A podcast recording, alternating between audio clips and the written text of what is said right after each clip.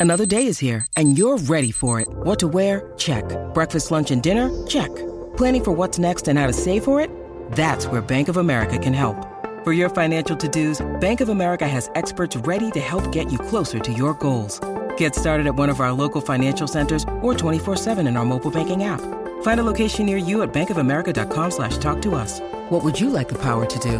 Mobile banking requires downloading the app and is only available for select devices. Message and data rates may apply. Bank of America and a member FDIC. When you need mealtime inspiration, it's worth shopping Kroger, where you'll find over 30,000 mouthwatering choices that excite your inner foodie. And no matter what tasty choice you make, you'll enjoy our everyday low prices, plus extra ways to save, like digital coupons worth over $600 each week. You can also save up to $1 off per gallon at the pump with fuel points. More savings and more inspiring flavors make shopping Kroger worth it every time. Kroger, fresh for everyone. Fuel restrictions apply. Splash Weather Repel Premium Windshield Wash features a three in one formula that repels rain, sleet, snow, and bugs while leaving a streak free shine. It keeps you seeing safely all year long. Pick up some at Walmart today. See safely on the road when you apply a little splash. With the Baker's Plus card, it's easy to get lower than low prices for the win. Earn fuel points on every purchase and save up to a dollar a gallon at the pump. The Baker's Plus card. All you do is win. Big, big savings. Sign up now at bakersplus.com and start saving. Baker's, fresh for everyone. Savings may vary by state. Fuel restrictions apply. Save big on your favorites with the buy five or more, save a dollar each sale. Simply buy five or more participating items and save a dollar each with your card. Baker's, fresh for everyone.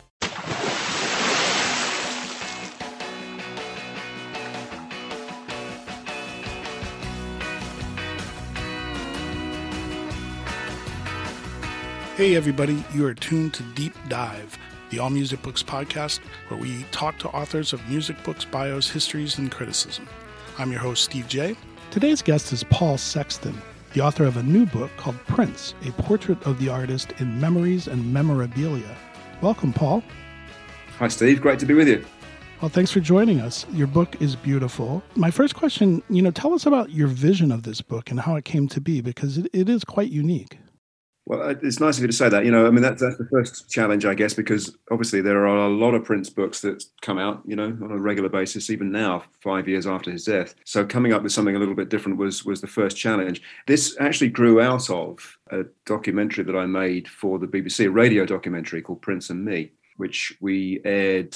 I put it together and it aired on the first anniversary of his death. It was a two-hour program, whereas a lot of the documentaries that I've made for the BBC would be one hour where you're cramming stuff in, you know, and there's never enough time.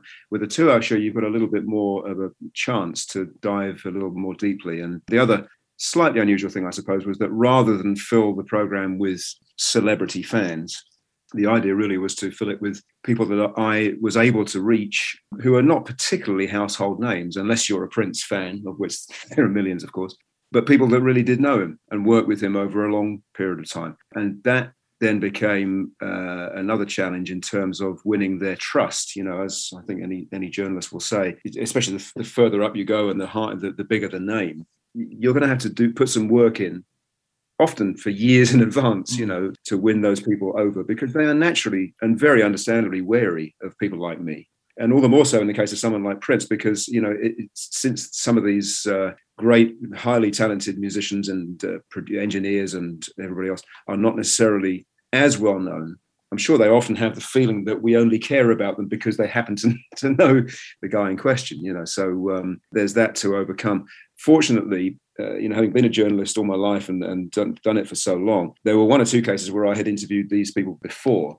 So that had, you know, at least opened the door, I think, to the possibility of them being involved. And really from that point on, having spent a, a long time getting those interviews and not a huge number, I mean, there are probably half a dozen core interviews in the book from very important people to it, and then uh, you know uh, quite a few others who contributed to a lesser extent. We put the program together. I presented and produced it for uh, for the BBC. Uh, it seemed to go down well, and as I keep saying, you never know who's listening mm. because uh, it turned out that uh, a guy from Welbeck Publishing heard the show, and I think started thinking about it as a, a possible book. So we started to discuss it. We agreed on on the plan, and we augmented it with you know a lot of new updated material, of course. So that's really what happened. It, it, it's a, a book that started out as a radio show. That's awesome. Well, you know, you mentioned two of the foundational reasons that I think this book is so good and why it's different from others. So uh, let's take them, not necessarily in order, but you know, I, I always think, and I worked for a company that has sister company based in Minneapolis when Prince first came through. So I always think of him more of an American artist, but I think over the years yeah. he, he became more of an international artist, really. But you write that Prince's early releases were, quote, inexplicably specialist. And it was a while before the UK audiences truly saw Prince. So why was that? And what was the first Prince release that really took hold over there? Well, if you go back to the beginning of his career, and uh, I, I, think I identified him, you know, so much, not just because of loving the music, but uh, you know, I started writing about music almost exactly the same time that he signed his first record deal with Warner Brothers in 1977. Um, and it's very hard to imagine this now, but you know, it, the UK was pretty backward when it came to media, and you know, we've been very, I mean, listen, you know, we were decades after you and getting color television for a start, you know, and we've we've been kind of slow. And in those days, if you're talking about that era of his very early releases. There just weren't the outlets for it, really. You know, we ha- we only had three national television networks: BBC One, BBC Two, and ITV. And in terms of other media, you know, uh, ways that you might find out about him, pretty much the same sort of deal on the radio. You had national BBC Radio 1 and Radio 2. The commercial radio network was only really sort of expanding at that point. And as far as TV shows, I mean, we had Top of the Pops, which was our famous chart show on television but very much a chart show. So then you have that chicken and egg thing where if the record is not a hit, then it doesn't get on that show. And that's one of the reasons that it couldn't be a hit. We had the Old Grey Whistle Test, which was our famous, fairly, uh, let's say, more rock oriented television institution by that time. But they, they weren't quite ready for someone like Prince yet at that point. So I think that had a lot to do with it. Those early singles and albums, they had a following. And I remember distinctly hearing them and being very aware of them, but they were not chart items. You know, if you look at his discography or his chart record in the early years in the UK, it, it's almost non existent. It's probably even like his first dozen or 15 singles that came out in the States. Only one of them made the UK charts at all, uh, and that was "I Want to Be Your Lover," and even that didn't make the top 40. You know, so we're pretty slow, and the same same for the early albums. And strange as it is to think of this now, because he became so huge. It's years really before you get to the point where he's having automatic hits. And the, and the one that really opened the door for that was 1999. But only even then as a reissue. You know, Warners were trying very hard with him by the early 80s. I think they even released that single twice within the space of a few months, and uh, it didn't really take off in a big way on either occasion. So it's not until you're into almost the sort of the you know the Purple Rain era that he begins to be really on the same sort of scale in the UK and internationally as he as he was in the States. Is it fair to say then, with your talk about the media, was it was it mostly word of mouth? I mean, what was his fan base like? It's a good question. I mean, uh, yes, by that time he certainly had good coverage in, the, I suppose you'd still say the specialist media in the UK. My starting point was one of the weekly uh, music papers uh, in the UK called Record Mirror, which was very much sort of pop and soul oriented title. And I so came through writing for them when I was still at school. So I was kind of like the, the soul boy, you know, who wrote a lot of that sort of stuff. And we're talking about the disco era, of course, as well. And this is the point where dance music was not fashionable in the way that it became much later on. So that's how I got a lot of my early work, I think, because I was interested in this stuff, you know, and uh, would volunteer to, to write about it. And then you had titles like um, Blues and Soul magazine and Black Echoes and so on, who would have been giving Prince a lot of coverage at that point. So he had that base, and he did come over to start playing in in the UK at uh, smaller shows. But yeah, beyond that, yes, I guess a lot of word of mouth. It's so interesting because clearly there are a lot of Prince fans in the UK. And yeah. nothing bears that out more than the 21 Nights residency in 2007. Mm-hmm. Tell us about that because that, that's amazing. Yeah, I mean, you look back and think it's just an astounding achievement. I hope we sort of get into the detail of that a little bit in the book through the voices of a couple of people who were very closely involved. And they both talk about their early meetings with Prince when he came over to discuss the possibility of playing 21 nights at the O2 Arena. Which was a huge venue, right? Yeah, absolutely massive. Yeah. I mean, this is, you know, we're talking about hundreds of thousands of people in, in total. And was pretty skeptical about it and said, you know, eventually he said, okay, you know, we'll do it your way, but on, on the understanding that it's quite possible that the last few of those dates just won't sell, and you're probably going to end up doing in some club. or Something like the, you know, like the Jazz Cafe in, in London or one of those sort of venues. So there was definitely some skepticism about it, but of course he was right. You know, it was. I mean, the, the level of interest was astonishing it's very interesting from a media point of view too, because clearly he was living here at that time. You know, he was residing in the UK. One of the, the, reasons that it was so successful, that run of shows, was that he knew exactly how to work the media through his publicist in the UK. The tabloid press would be getting a daily feed really of, of stories about him just keeping him in the in the public eye and reminding people about these shows that were coming up. And then you know even right the way once he started doing them that was the case as well. He was so smart at managing the media and knowing what to do. And i love the idea that you may remember that he had an album coming out at that time called 3121 even down to the detail of pitching the ticket price at 31 pounds 21 pence. Right. it's just clever stuff I remember, I think it was an earlier album, but didn't he give one away in the London newspaper? Yeah, he did. That's right. This is the other thing from that period. Pretty controversial. But then, you know, this is somebody who was never shy of taking a stand about certain things, as, as of course he did earlier on in the in the symbol era, you know, the, the war, you have to call it that with uh, with his record company. He really was the first to introduce the idea that live music was going to be the future, that that would become the commodity. The, the album, the recording, would not. We all got a little bit more used to that that idea later on, but at the time it was incredibly controversial, you know, and, and quite unpopular with a lot of people. And of course, it played into what was happening in terms of the evolution of the of the digital world of music. And it did take a long time for us all to collectively get past that point. You know, I think there was a generation of people who, partly for that reason, and also just the uncontrolled levels of piracy, basically, that were going on, that music was suddenly for free. But at least in Prince's case, he had a strong argument to back it up, which was that you know the recorded music was to be kind of bundled in with the live performance. Brave thinking, I must say, revolutionary, really. And kind of happenstance nowadays. But to that end, and I'm sure it kept his name in the papers too. But uh, you know, this 21 day run, he also mm. plays late night after shows, and then he plays fan shows. Yeah. Did you see any of those shows?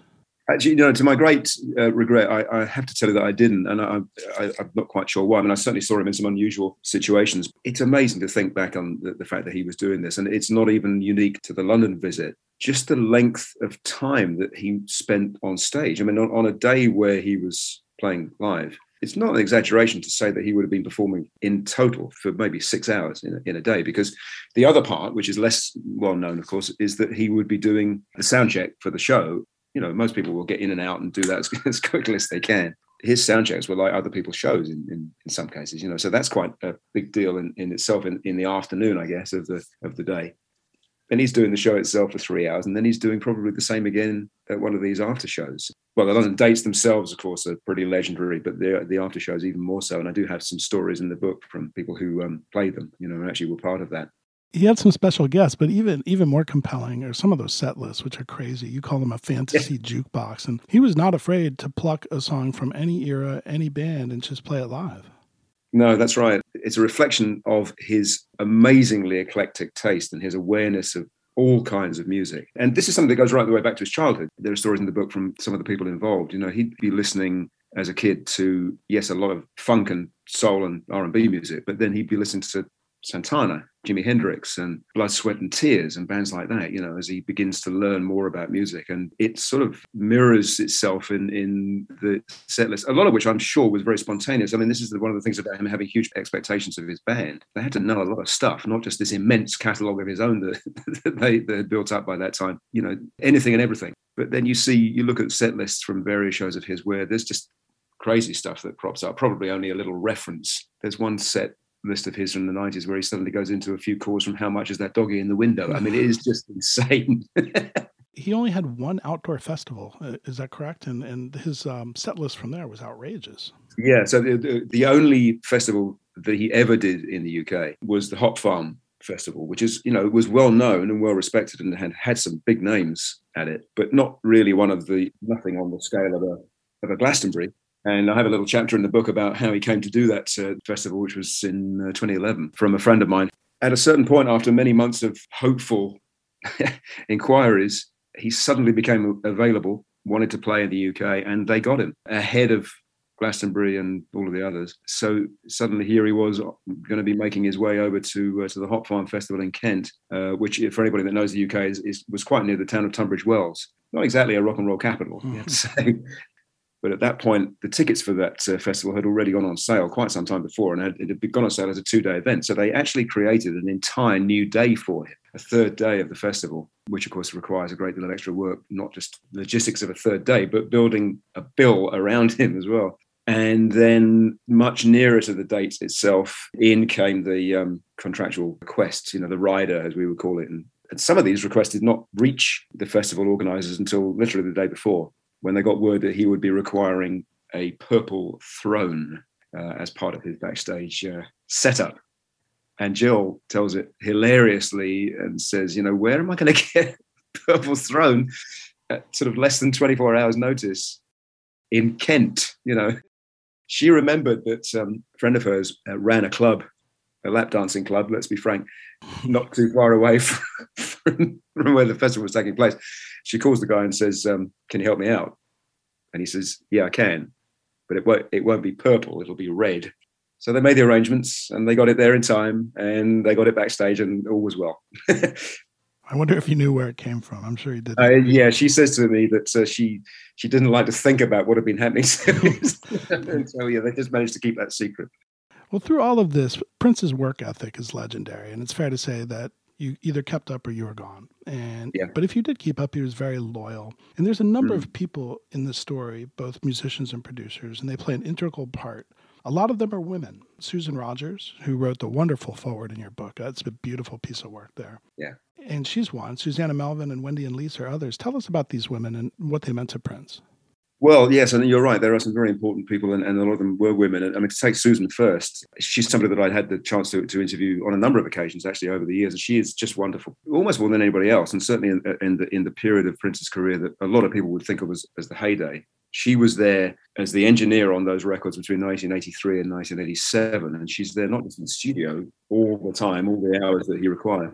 She certainly doesn't like to be called his confidant but she was really his right hand woman, you know, in, in, all of those situations and helping to to create these fantastic records. You know, she's very passionate about the fact that they work together and very proud of it, but she's also able to sort of take a slightly longer view about uh, about Prince and, and his um, plus points and minus points she's perfectly happy to talk about him. You know, he's incredibly gracious in our interviews. And then I said to her, you know, after the, the having completed the, the, book itself, I said, I wonder if you would consider writing the foreword. And she was absolutely delighted to do it. And I'm glad you enjoyed it because I think it's it, it's different from what she contributes to the book itself in that it's um, I mean, in a way, it's even more personal. She sets the scene of what happened on the night after Prince died, which obviously is a very extremely sad scenario. But she just talks about the fact that she and quite a few of the people who knew him best gathered together at a, a, location in, in Minneapolis just to swap stories about him, you know, not for broadcast or for filming or anything really. Just uh, because, of course, at that point they're all in shock. You know, I mean, nobody. It's just a terrible shock to, to everybody that he that he went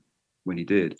Susanna Melvoin also absolutely invaluable to, to the book and, and someone that uh, again I, I had met before because she was a member of the band the family who were actually the first band signed to paisley park uh, in the mid 80s they only made one album so they came and went quite quickly but they did the original version of nothing compares to you which of course we all came to know extremely well a few years later by Sinead O'Connor. Their version, oh, and I will say that it is my my favorite. It's, it's, the version I prefer. It's quite different to Sinead's interpretation. So she's around from that period, and she gets to be very close to Prince, both on a professional and personal basis. And they were engaged to be married at one point. But she had been listening to him for years before that. And Susanna is the sister of Wendy Melvoin, who went on to be the Wendy of Wendy and Lisa, you know, who were obviously members of the revolution and then made some wonderful records of their own. Susanna is around later as, as a later member of the revolution and, and goes on to co-write with Prince. But she does talk about those early days when she and her sister were listening to radio, nighttime radio in, uh, I think, in New Hampshire somewhere. And uh, as often would happen, come the evening, radio stations would drift across from from wherever. And I think it was a, a, an R&B station in Boston that they heard playing, and this must have been around 1978 because it was his then current single, "I Want to Be Your Lover." And they just completely flipped out and said, "Who is this fantastic female singer?" even then there's that sort of slight androgyny to his sound i suppose you know you mentioned the introduction and it is full of sad stories but i want to remark how it sets up the rest of the story so beautifully because of that. It's a it's a weird way to open it in a way. Mm. It's also a way where Susan Rogers is able to point out a side of Prince that we don't ever see, which is the purple penguin story. is it possible you can tell that quickly? That's one of those "how long have you got" kind of things. Because and I've been saying to people actually, it's not so much yes, it's not so much a shaggy dog story as a shaggy penguin story. Mm. But it does demonstrate life on the road with Prince, and the fact that I mean, people have been saying to me, "What did I find out about him?" And some of this I knew, but you know, you I think you do get a feeling or a sense of the fact that he was quite a fun-loving person for all of his demands that he he put on himself and other people, and the incredibly high standards that he set there was also a great sense of fun. Uh, Susan Rogers actually describes it quite often as a sort of adolescent sense of humor, actually, which is sort of applies to this, but clearly they were egging each other on. Let me say the short version, shorter version of the story would be that this is when they were on the um, on the road in the tour bus. They had this a kind of tradition. Somebody had given, I must have been a fan who had uh, given them this pretty much life-size stuffed penguin. So this thing gets on the bus and goes on the road with them.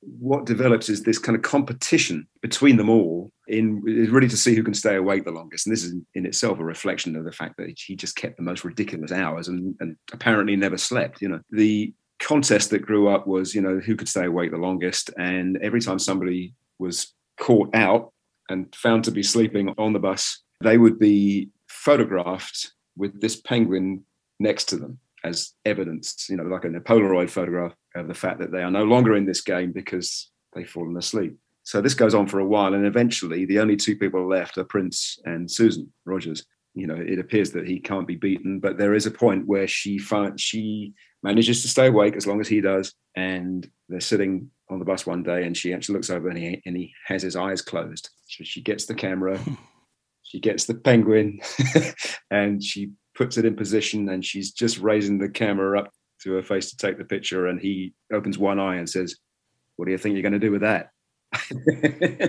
so and and that's a big part of his story, but a bigger part, you mentioned it earlier, is Paisley Park. And Yeah. so he builds this in Chanhassen, and it becomes, you know, a home, a fortress, Yeah. a recording studio, whatever you want to call it. Mhm. Pretty amazing place now. You can do the tours and virtual tours Yes. even. And but you mentioned a story about the publicist, and I do remember that one because the architecture was so interesting. And this was a glass room.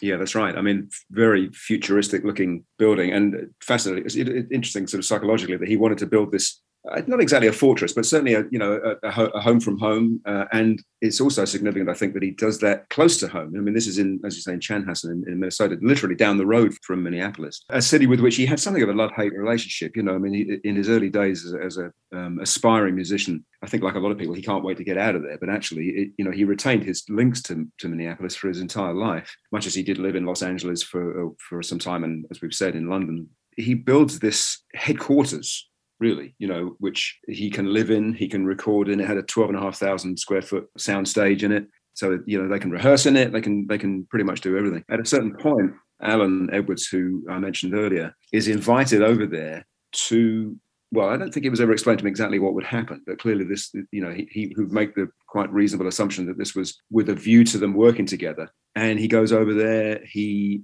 is met at the airport. He gets driven to the Paisley Park. They sit him down, and fairly quickly they start playing him the upcoming album, which at that time in the early 90s was Diamonds and Pearls. And all the time he's sitting there, he's sort of aware that he's probably being observed from somewhere. It's like something out of a spy movie or something. This. So he's kind of making the right moves and you know sort of nodding when he thinks he should nod. And obviously it's a great record, so that helps a lot. And then he kind of waits for something to happen, and it doesn't really. You know, he's he's not even offered a drink or anything like that. He's just basically sat there to listen to this album, and then it finishes. And um, before too long, somebody says to him, "It's time to go now." You know, to go get the car to, to go away. And basically, he gets out of there and goes home and flies back to the, to the UK without ever having met Prince at all. And he thinks quite sure what all that was about. Anyway, two or three days later, sure enough, he gets the uh, the call inviting him to be Prince's UK publicist. So clearly, the whole thing was very much very stage managed, and uh, he was indeed being observed.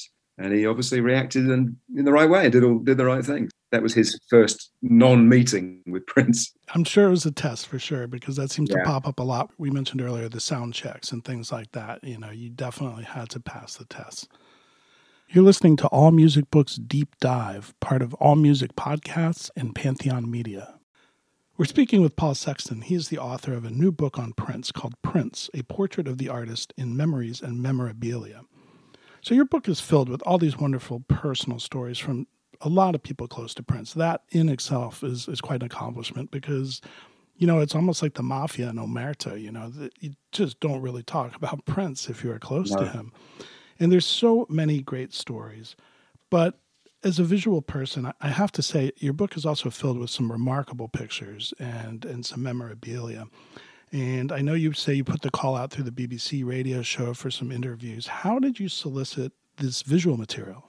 in a, in a way that's an easy answer steve because i can deflect all of the credit for that to, to other people you know it's it, once we committed to doing the book you know you have the luxury of working with a picture editor and uh, which I you know was very involved in the early conversations along, uh, along these lines. But you need somebody who knows clearly who knows what they're doing. And in in this case it was somebody who you know who really knew where to look for this stuff. So you know he had a very long list and then knew to go to the right places, which in several cases, as you'll see from the credits at the very back, actually, um, would be auction houses. Now, that's where a lot of this material ends up. And I think that's true of all major artists. I mean, you often you'll see, you know, Eric Clapton's guitar from 30 years ago suddenly becoming, you know, available and, and going into a new auction. Uh, so these things would pass in and out of the hands of, of private collectors and that is true of quite a lot of the uh, you know the stage costumes and the guitars and so on that we um, we have photographs of in in the book. I do like the fact that we have a I think a nice mixture of artifacts, you know, from Prince's life, even down to his Bible, you know, from when he became a Seventh Day Adventist, letters that he wrote to uh, fellow musicians or staff, and and so on. Then we have things like you know early reel-to-reel sets, um, set lists, you know, a whole whole bunch of of material. So um, that's been fun for me because you know it's a little bit like when you write a, a, newspaper or a magazine article, which I've been doing you know for many decades. You never fully know the impression that it might make on people because you're not in control of the visuals, basically. You know, and, there have been times where that's turned out great, and there have been other times where it hasn't. You know, and now a lot of stuff that I would write would only ever be online, of course. But uh, you know, there are still times when it would be for a print newspaper, and I've written for all of the, the UK nationals over over the years. But sometimes you would sort of in the in the newspaper days, and especially the broadsheet newspaper days, we still call them the broadsheets, even though they're not anymore. But you would sort of open it, you know, through your fingers a little bit because you weren't entirely sure of what photo they'd chosen or the, the headline that they'd used. Readers tend to think that the journalist does all of that and usually we don't. So you're at the mercy of good editors and sub editors, sometimes with good results and sometimes not so much. But I'm really very delighted with the way that they've um, they've made the book look, you know, and, and the cover too. I think the the, the cover image uh, I do like. Uh, it's a, a later picture of Prince, but not one that I think people will necessarily have seen all that much. And you know, the other thing I quite like about the cover is that it doesn't have any purple on it. How'd they avoid it? No, not at all. No, but I just love the fact that they've avoided the visual cliche. yeah. Well, it is an astounding presentation because, you know, there's stuff like that chain mask that he wore. Yes. Yes. Boots, which I don't even think would fit my daughter that have the the logo on it. They're tiny, and and then you know just the photographs of live and in the studio. You could probably track the decade he's in mm. due to the hairstyles and and particularly the clothes. I mean, you know, style was incredibly important to him, and yeah. and you write in there that that he had a whole you know cast of characters that created that stuff for him. Yeah, that's right as with any other major artist, it takes a while before that persona, that stage and recording persona fully develops you know, I mean, that's true if you look at whether it's Rod Stewart or Elton John or, or the Stones. I mean, you know, you look back to the to the Stones' early days with a lead singer called Mike Jagger. You know, you can't quite believe that now, but that's what he was called to start with. You know, so that's certainly true with Prince. And yes, when you see the the costumes and the you know all the, the clothes laid out in the pages of the book, you know, they do look pretty outrageous, don't they? And uh, he was not scared of being, you know, of taking chances from a fashion point of view. And yeah, that chainmail cap where, of course, we should point out that the chainmail's down the front, right. front of his face is outrageous. And then some of the guitars as well, you know, look look pretty cool too, don't they? So yes, I think there was certainly a team of people that were, um, you know, helping him to make those decisions. And he's a man of a thousand hairstyles too, isn't he? And, uh, Definitely. Uh, the whole look is uh, ever changing. Yeah, I, I, think he bears sole responsibility though for the dirty mind look with the black fuzzy underwear and the fishnet stockings. I'm glad that he, he kind of got a little bit outside of that, but um, yeah, I think so. that was perfectly representative of that record, which is a brilliant record. You mentioned this just a moment ago, and one of the things I was struck by is just how beautiful Prince's handwriting is. I mean, it's Mm. amazing, like these notes that he wrote to people, and then you look at them, and sometimes they're a little hard to read, but they're, they're just Yeah. gorgeous. His handwriting is un- unbelievable. It is, yeah, and there's you know you you see him also communicating in different ways with different people. There's a memo in the book from which I think is written on hotel uh, note paper, actually, just uh, from a hotel that he, I guess he was probably on tour in, in Portugal at the time, and that is you know that's the opposite of what you just described because it's a very it's a block writing, probably written in a, in a real hurry to somebody on the Paisley Park staff, telling them in no uncertain terms that unauthorized photographs are to be taken down from the website immediately. That's the boss.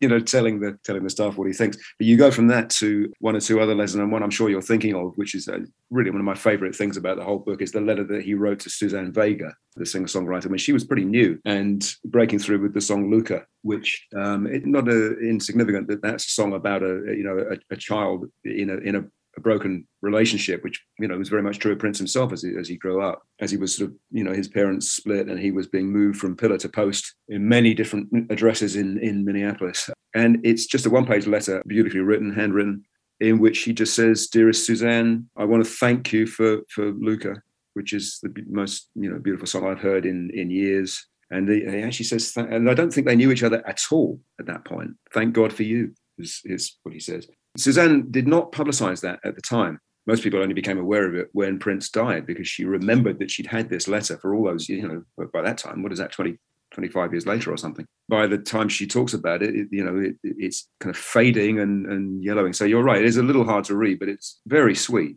And I think my favorite thing about that is it, it, it's one of the things that underlines way above and beyond all of the hoopla and the, and the showbiz and the you know the image and the mystique around him.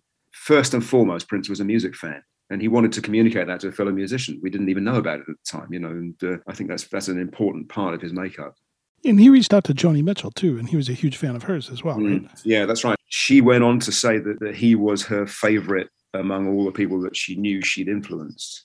And he went on to record a version, and it was on a, a Joni uh, tribute album, a version of A Case of You. And she actually did show up at one of his shows once, as, as you know, from uh, one of the captions that's in in the book. She joined the revolution on stage at a certain point. So this is the pulling power of this guy. I, I can't really think of any other major artist who who reached across all of these genres and styles. You wouldn't think of Joni Mitchell as being anything like Prince musically, but because he had this amazingly open-minded attitude to music, there is an early interview with him in the days when he was still doing interviews, where somebody asks him what he wants to achieve with his music, and his whole raison d'être almost is bringing people together and cutting across all of these genres and divides that we all media included you know put on things. And just to bring people together you know whatever their creed color sexuality whatever it may be you know you have to say i think he achieved that more than just about anybody. That's perfect, and uh, I, I can't even add to that. I mean, I agree on so many levels about how he grew as an artist, and then you know grew this circle. But Mm. you know the things like you talk about giving away the music, and you know live performances now are pretty much the way they make money. Some of those things with the slave written on the cheek, but they're a little shocking Mm. at times. But but he believed in what he did and and carried it all the way through. Yes, that's right. And also it's a reflection of how prolific it was. You know, that, that whole dispute with Warner Brothers and the whole slave era, as it became really, started because he simply wanted to be releasing records on a more regular basis than they did. It's something I've come across in, in other artists who, if they had their own way, would probably be releasing two or three albums a year, you know, and that's just not the way that major labels are set up. It's certainly then, I mean, it's changed a little bit now, and you do have slightly more of a kind of guerrilla marketing approach to, to music, I suppose, in the digital era, and people are able to put out records quickly and often almost as a surprise now. You know, that does happen. They don't have to well it depends on the deal they've got of course but you know in many cases they're not necessarily obliged to be putting out a full album you know so you'll see individual tracks appearing from people which is i think is great is the way it, the way it should be. But it's still important that there's a place for the the regular album i think. People still want to have that as a focus. I, I certainly do you know call me old fashioned but i like the idea of a set of songs. And i think he did too. It's just that he wanted to put them out very regularly. That's where that dispute started really and ended up with him regarding himself as a as a, a slave it's one of those things where you can see both sides of that argument because he certainly wasn't shy in using or making the most of the uh, you know the marketing muscle that, that Warner's had that helped to make him a huge star in the first place. And you could argue that when it suited him, he he decided that that wasn't the way he wanted to work anymore. So it's a double edged sword, but still a very brave and career risking thing to do, really. Definitely. Let me wrap it up with this. Prince has quite the uh, recorded archive, and there are pictures of that, and it's unbelievable. And as much Hmm. music as he put out, there's probably five times, maybe more, in that Yeah. archive. Now that the family has control of that, I believe, what are your thoughts? I know there's one album that just came out, I believe, Yeah. but what is the status of Prince's output now? Well, you're right. The, I mean, it's. I mean, I don't think anyone's put a put a number on it. Well, you know, you hear you hear stories about eight thousand hours of unreleased material and so on. If you look at the, the sort of posthumous discography, there's been a there's been quite a flow of, of material. Some of it in the form of um, the expanded versions of the classic albums, you know, Sign of the Times and, and others. And then in the case, as you say, of the recent release of the Welcome to America album, that's particularly fascinating, I think, because it, it was intended to be an album that would have been released in that form pretty much 10 years ago. That was his plan. So I think it's very strong because it's not a question of the estate pulling together a record from different sources. This is something that actually wasn't, you know, it's the way that, it was intended to, to sound. So it's very coherent. And, and, a powerful statement, by the way, on the world of social media that he saw sort of becoming ever more powerful. Uh, so it's quite an indictment, actually, on the, the, way that he saw the world then, and and actually the way that it's gone on to be since his death. There will be many more, of course, you know, and you're quite right. If you look at the fact that his output when he was alive was 39 albums, and that's pretty remarkable, you know, over the course of his his lifetime. I suppose. Uh, what are we talking about? You know, rather less than 40 year 35 year recording career or something. All you can really do is hope that um, the powers that be manage that in the right way. I think there are those who would say that you know the, what, what he released in the last few years of his life was sometimes a question of quantity over quality. Not the, I don't think he ever made a bad record, but there are some that are you know less essential than others, as in the case of many artists. So this, of course, is going to happen more and more. You know, uh, in the next 10, 20 years, I think we're going to we're going to start to find this happening. Sadly, an awful lot. You know, where people's output it becomes almost as productive in, in, in, in death as it was in life. You just want the standard to remain as high as it possibly can, really. Exactly. And, you know, Prince is an icon. His music is iconic. This has been Paul Sexton. His book is Prince, a portrait of the artist in memories and memorabilia. And as I said before, it's really interesting because it's not necessarily a biography, but there's a lot of deep information in there. But it also contrasts with a visual kind of picture. It's really a great book, and I congratulate you and thank you for being on. Thank you, Steve. It's been great talking to you. If you'd like to find out more about his book, please visit allmusicbooks.com and you can buy it through our site. You can also check out the rest of our deep dive episodes there. I'd like to thank our engineer, Steve Folsom. Finally, a big shout out to Frankie and the Pool Boys for their one of a kind music played throughout this podcast. You can check them out at frankieandthepoolboys.bandcamp.com and on all the major streaming services. Please support your local and independent musicians and writers. We're out until the next time, and thanks again for tuning into Deep Dive and All Music Books podcast.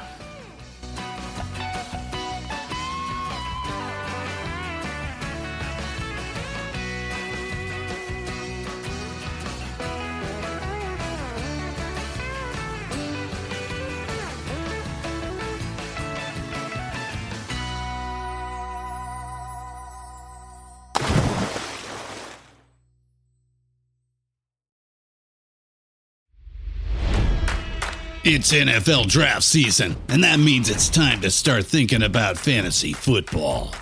FantasyPoints.com features industry leading experts and prognosticators using proprietary hand charted data to help you score more fantasy points. FantasyPoints.com is the place to go for whatever kind of fantasy football you play. Whether you play fantasy football, daily fantasy sports, or do a little bit of everything, Fantasy Points has the meticulously researched content to guide you to victory.